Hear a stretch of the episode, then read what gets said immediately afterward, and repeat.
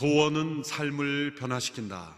라는 비전과 미션으로 난치병으로 고통받고 있는 아이들의 소원을 이루게 해주는 그래서 삶의 변화를 선물해 주는 재단 Make-A-Wish라는 재단이 있습니다. 1980년 미국에서 설립된 이 재단이 한국에서는 2002년도에 시작되어서 그동안 난치병 아동들의 4,400 여 명의 소원을 이루어 줬다고 합니다. 매년 300명 이상의 아이들의 소원을 이루어 주고 있습니다. 홈페이지에 들어가 보니 그 가운데 한 사진의 문구가 눈에 띄었습니다. 소와 암은 아이담을 잃게 합니다. 그러나 소원은 아이를 아이답게 만듭니다. 난치병에 걸린 아이들의 소원을 아주 소박한 그리고 여러 사람들이 조금만 힘을 합하면 이루어질 수 있는 그 소원을 이루어줌으로써 삶의 의욕을 북돋아주고 또 병을 이길 수 있게 도와주는 아, 귀한 사역입니다. 우리로 하여금 그리스도인 됨을 잃게 하는 죄와 문제는 무엇인가? 또 우리로 하여금 그리스도인답게 만드는 소원은 무엇인가? 라는 질문을 던지게 됩니다. 우리는 어떤 소원을 가지고 있습니까? 누군가 여러분에게 소원을 한 가지 말해보라고 한다면 어떤 소원을 말하고 싶습니까? 그 소원은 어쩌면 삶을 건강하게 변화시키는 소원일 수도 있고 도리어 자신의 삶을 나쁘게 변질시키는 소원이 될 수도 있습니다. 하나님께서 사람을 변화시킬 때 소원을 통해 변화시키십니다. 빌립보서 2장 13절의 말씀을 개정 번역으로 읽어보겠습니다. 시작. 너희 안에서 행하시는 이는 하나님이시니 자기의 기쁘신 뜻을 위하여 너희에게 소원을 두고 행하게 하시나니. 하나님의 기쁘신 뜻을 이루기 위하여 소원을 두고 행하게 하십니다. 그러나 사람들은 하나님께 주신 소원을 외면하고 자신이 만든 소원을 따라 살아갈 수 있는 자유의지가 있습니다. 이 소원은 자유의지의 가장 중요한 부분입니다. 자유의지는 소원을 만들 수도 있기 때문입니다. 하나님께서 억지로 사람을 쓰실 수 없는 이유가 바로 자유의지 때문이죠. 따라서 우리의 영적 생활에서 가장 중요한 우선순위는 내 안에 있는 소원을 끊임없이 점검하는 일입니다. 나의 소원은 하나님께서 기뻐하시는 뜻인가 아니면 하나님께서 슬퍼하실 소원인가? 그것을 민감하게 우리는 날마다 점검해야 합니다. 하나님께서 솔로몬에게 소원을 물으시고 이루어 주신 이 사건, 성경을 잘 모르는 많은 사람들에게도 널리 잘 알려진 이야기입니다. 솔로몬은 지혜의 대명사적인 인물입니다. 많은 부모님들이 자녀를 위해 기도할 때 솔로몬의 지혜를 달라고 기도하지요. 입시철이 되면은 이러한 기도는 더욱 강하게 나옵니다. 그러나 막연히 솔로몬의 지혜를 구하면 안 됩니다. 구체적으로 구해야 됩니다. 솔로몬의 이 전반부 지혜만을 주십시오. 이렇게 기도해야 됩니다. 특별히 3장, 4장만의 지혜를 구하지 않으면 그 솔로몬의 후반부 인생이 너무나 어, 비참하고 죄악된 삶이었기 때문입니다. 솔로몬이 기부원에서 일천 번제를 드린 후에 하나님께서 꿈에 솔로몬에게 나타나셔서 질문하셨습니다. 본문 4절, 5절의 말씀 같이 읽겠습니다. 시작. 왕은 제물을 드리러 기부원으로 갔습니다. 그곳에 큰 산당이 있었기 때문입니다. 솔로몬은 그 재단에서 천 마리 짐승을 번제물로 드렸습니다. 여호와께서 밤중에 기부원에서 솔로몬의 꿈속에 나타나셨습니다. 하나님께서 내게 구하여라. 내가 내게 무엇을 주랴 하고 말씀하셨습니다. 솔로몬이 드린 이 일천 번제라는 것은 천 마리의 제물로 드린 번제입니다. 이것을 헌금에 적용하여 천 번 작정하여 천 번을 드리면 하나님께서 나에게 축복하실 것이다 라고 믿는 것은 제가 하나님이 아니기에 그럴 가능성이 전혀 없다고 단정할 수는 없겠지만 성경을 올바로 적용한 것은 아닙니다. 솔로몬은 그러한 어떤 축복을 기대하고 이 번제를 드린 것이 아니기 때문입니다. 하나님께서 이 솔로몬에게 나타나신 것은 지금까지 누구도 이 천말이라는 엄청난 번제를 드린 적이 없는데 처음 드렸기 하나님이 감동하셔서 내가 너에게 무엇을 줄까라고 응답하시는 것이 아니기 때문입니다. 하나님께 솔로몬에게 먼저 내게 무엇을 줄까라고 질문으로 찾아오셨다는 것이 중요합니다. 솔로몬에게 무엇인가 있어야 할 것을 보셨기 때문입니다. 영적 분별력은 이렇게 언제나 먼저 우리에게 찾아오시고 질문하시는 하나님의 음성을 듣는 것입니다. 아무 질문도 없이 내가 왕이 되었으니 이제 너에게 필요한 것을 내가 주겠다라고 말씀하시지 않고 내가 내게 무엇을 줄까라고 질문하신 그 이유는 무엇입니까?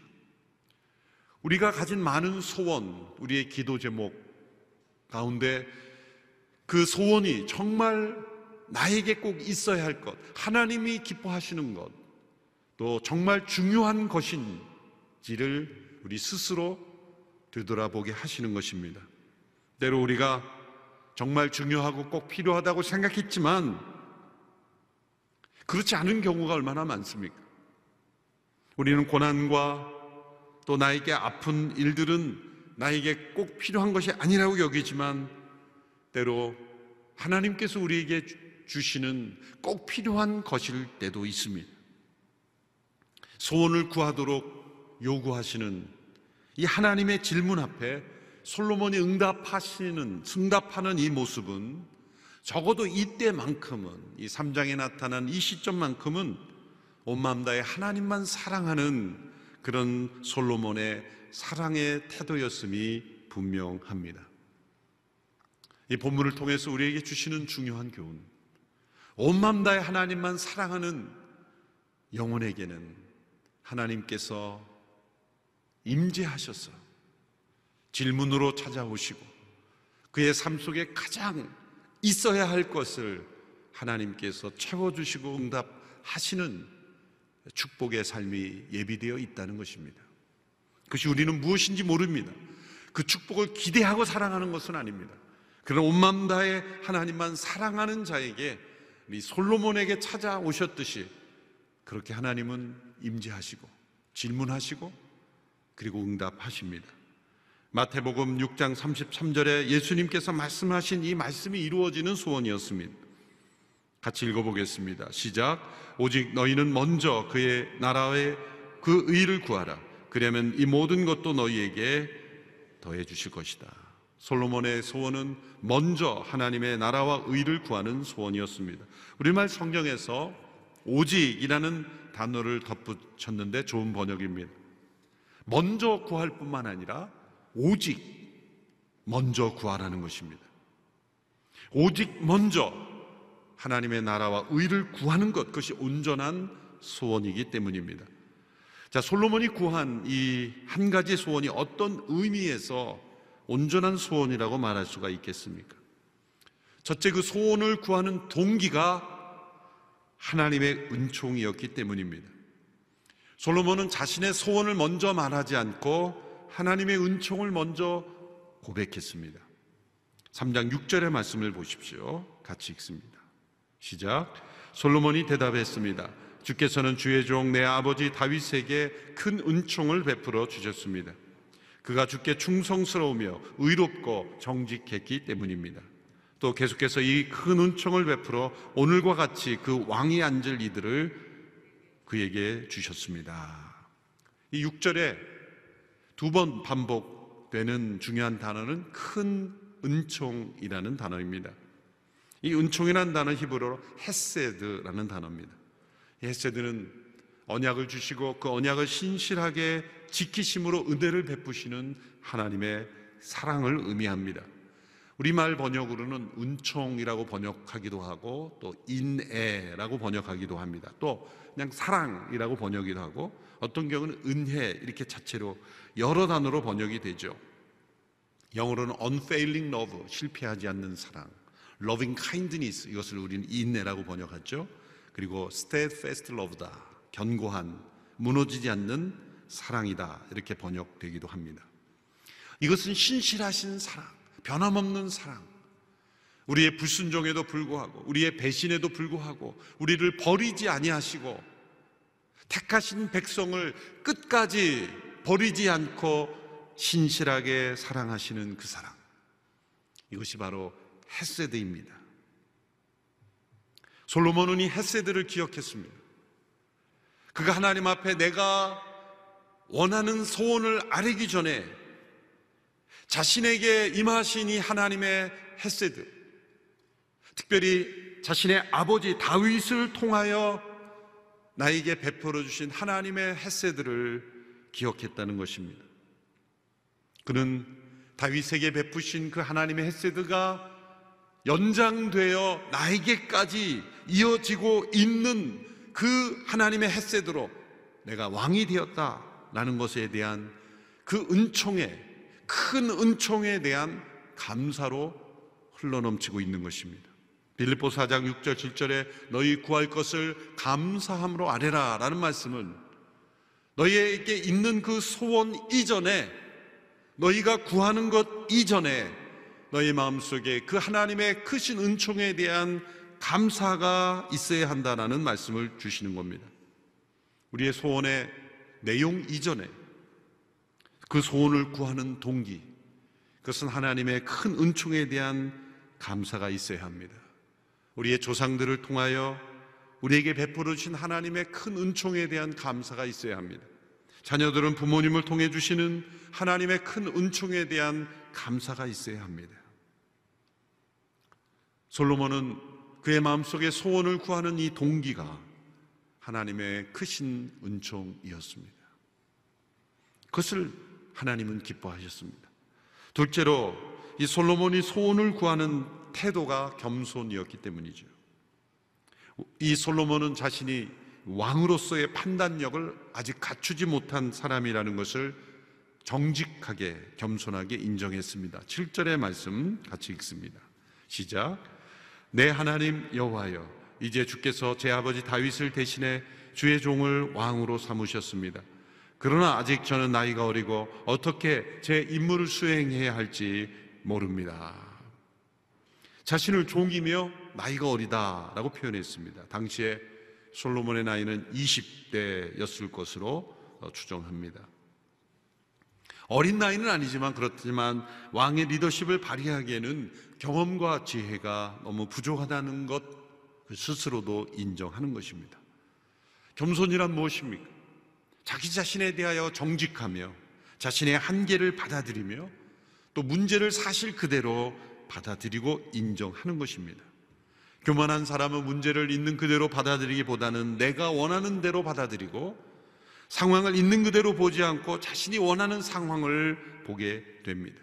그래서 겸손을 잃어버리면 곧 자기 기만에 빠집니다. 자신의 야망과 비전을 하나님의 비전을 혼동합니다.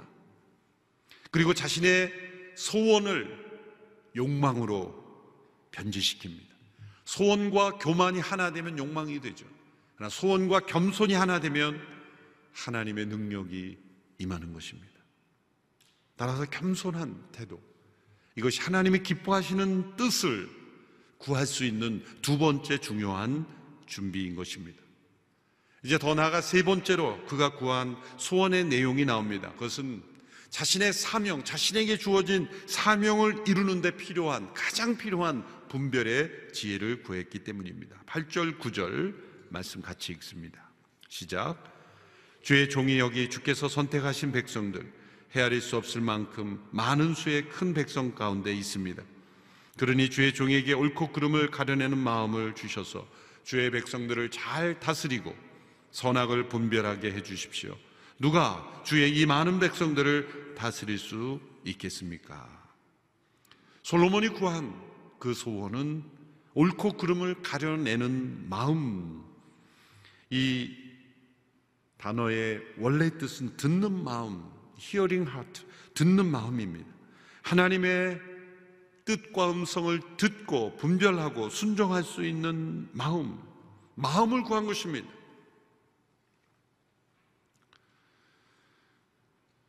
솔로몬의 소원 가운데에서는 자신의 마음이 하나님의 뜻을 분별하고 선과 악을 분별함으로 백성을 잘 다스릴 수 있는 마음을 구한 것입니다. 듣는 마음, 하나님의 음성을 듣고 순종하는 마음을 구한 것입니다. 이것이 참된 지혜입니다. 하나님은 하나님이 사랑하시는 모든 자에게 말씀하십니다. 그것을 듣고 깨닫지 못한 것은 죄악으로 인한 우리의 욕망이 가득 차 있기 때문입니다. 하나님을 사랑하는 마음이 없기 때문입니다. 솔로몬이 하나님께로부터 받은 이 분별의 지혜. 그래서 경험으로 얻어진 것이 아닙니다. 그는 20대였습니다. 그렇지만 그는 당대의 누구보다도 지혜로운 이 분별의 지혜를 얻었습니다. 이것은 하나님께서 은사로 주신 지혜입니다. 성령의 은사입니다. 세상에서는 지혜를 경험을 통해 얻는다고 말하죠. 학습을 통해 얻는다고 말하죠. 그러나 이 솔로몬이 20대에 받은 지혜는 하나님으로부터 받은 성령의 은사로서의 지혜입니다. 그것은 요셉, 다니엘 마찬가지죠. 요셉이 꿈을 분별하고 다니엘이 환상을 분별하였던 그 지혜도 성령의 은사를 통해 받은 분별의 지혜입니다. 요셉, 다니엘, 이 솔로몬, 오늘 이 시대에도 나이에 상관없이 하나님께서 우리의 경험을 통해 얻는 지혜가 아닌 하나님으로부터 받는 분별의 지혜가 있습니다. 이것은 온 마음 다해 하나님만을 사랑할 때 주시는 것입니다. 거룩으로 자신을 드리는 자에게 주시는 겁니다. 하나님의 나라와 의를 구할 때 주시는 것입니다. 솔로몬이 구한 소원은 자신의 야망이나 욕심을 위한 것이 아니었습니다. 그것은 오직 하나님만을 위한 것이었습니다. 하나님의 은총에 그는 깊이 감사했고 또 하나님께서 자신에게 맡겨진 사명에 충성하기 위하여 필요한 분별의 지혜를 구했기 때문입니다. 하나님께서는 솔로몬에게 한 가지만 구하라 말씀하지 않으셨어요. 두 가지 구하면 안 돼. 한 가지만 구해. 그러지 않으셨어요. 솔로몬이 구하고 싶은 여러 소원 가운데 한 가지를 먼저 말한 게 아닙니다. 그는 오직 한 가지만 구한 것입니다. 다른 구하고 싶은 소원들을 감추고 우선 구한 게 아닙니다. 그는 오직 한 가지만 구한 겁니다. 그것이 하나님이 기뻐하신 솔로몬의 마음입니다. 오직 한 가지.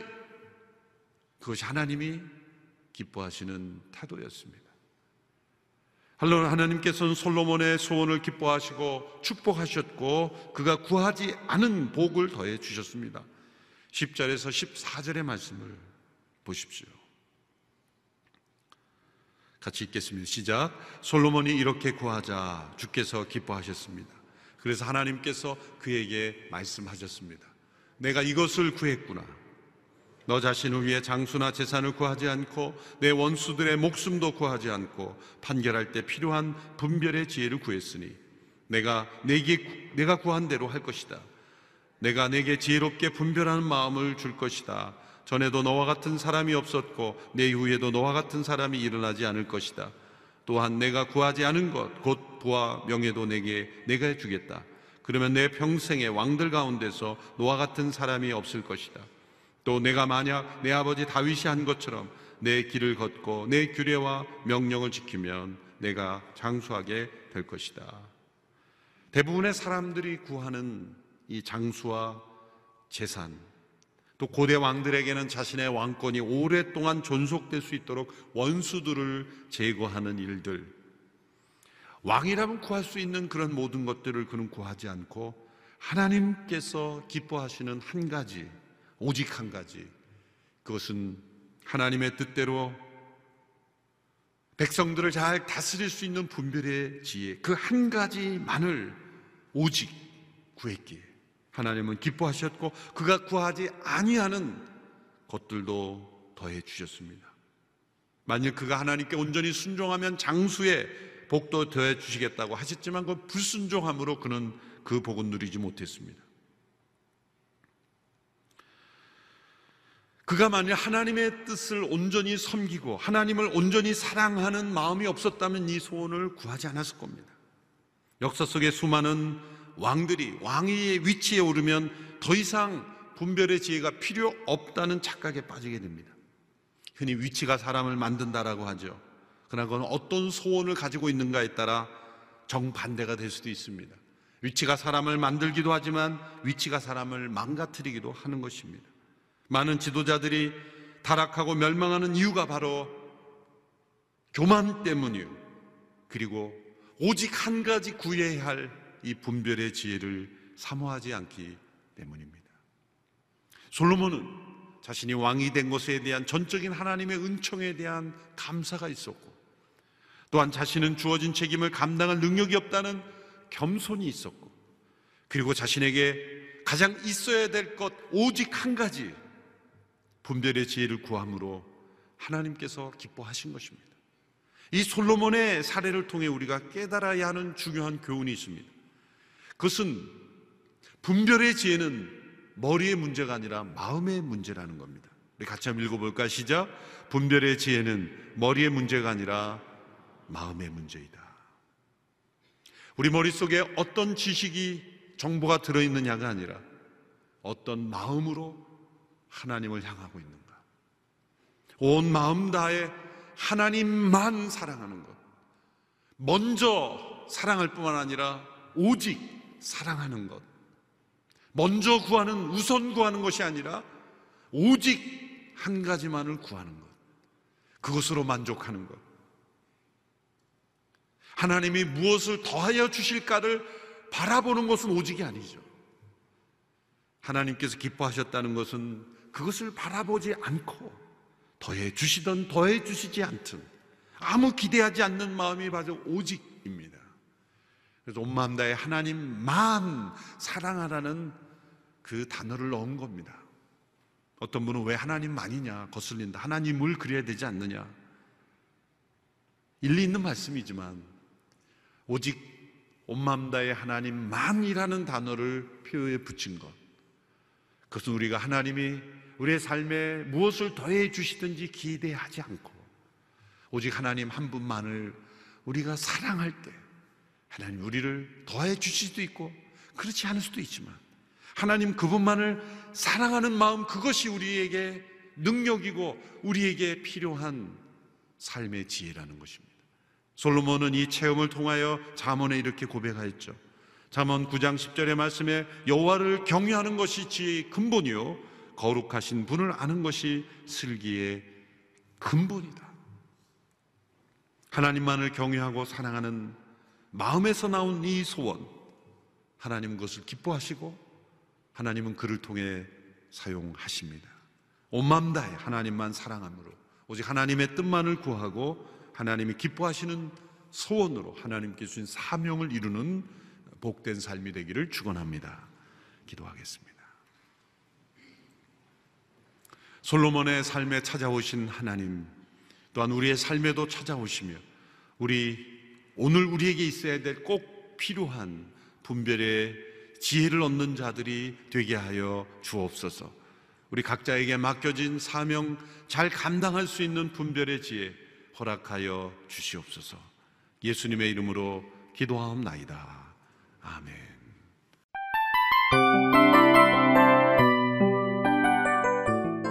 이 프로그램은 청취자 여러분의 소중한 후원으로 제작됩니다.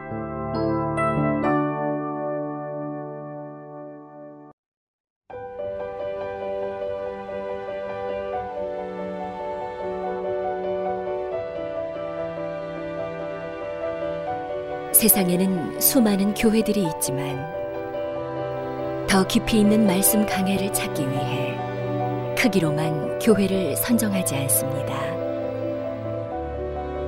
보다 좋은 영적 콘텐츠를 더 많이 나누기 위해 방송비를 받지 않습니다. 1년 365일 복음만 전하고 싶어서 우리는 광고를 하지 않습니다. 온누리의 복음을 땅끝까지 CGN TV와 함께 땅끝 선교사가 되주세요